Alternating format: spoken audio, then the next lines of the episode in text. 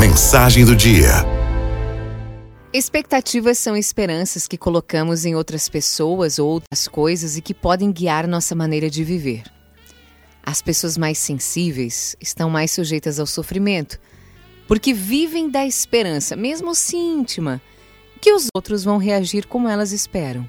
E elas esperam quase sempre.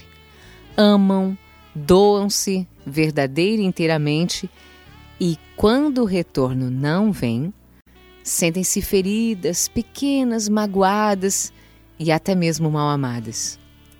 Não aprendemos ainda a receber o outro tal qual ele se oferece.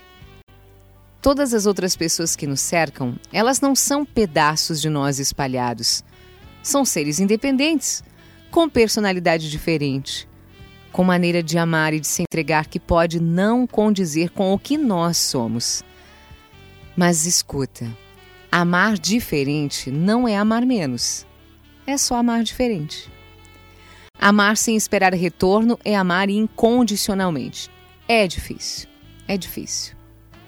Cobramos sempre.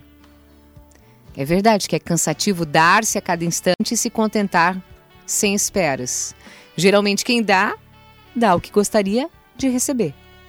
Quem visita, convida, telefona, diz coisas agradáveis, vive em constante expectativa de receber o mesmo.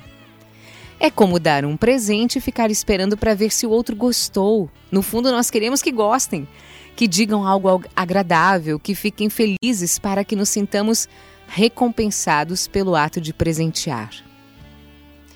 Amar, porque é natural, é sublime e é divino. Amar sem desprendimento simplesmente porque o outro traz ternura ao nosso coração é algo que precisamos exercitar. Se lavamos a nossa alma das expectativas do sentimento dos outros, aí então aprendemos a amar como Jesus Cristo nos ensinou.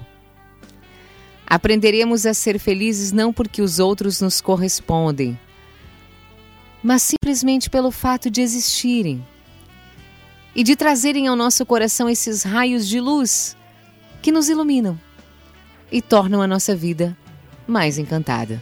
Araldo FMI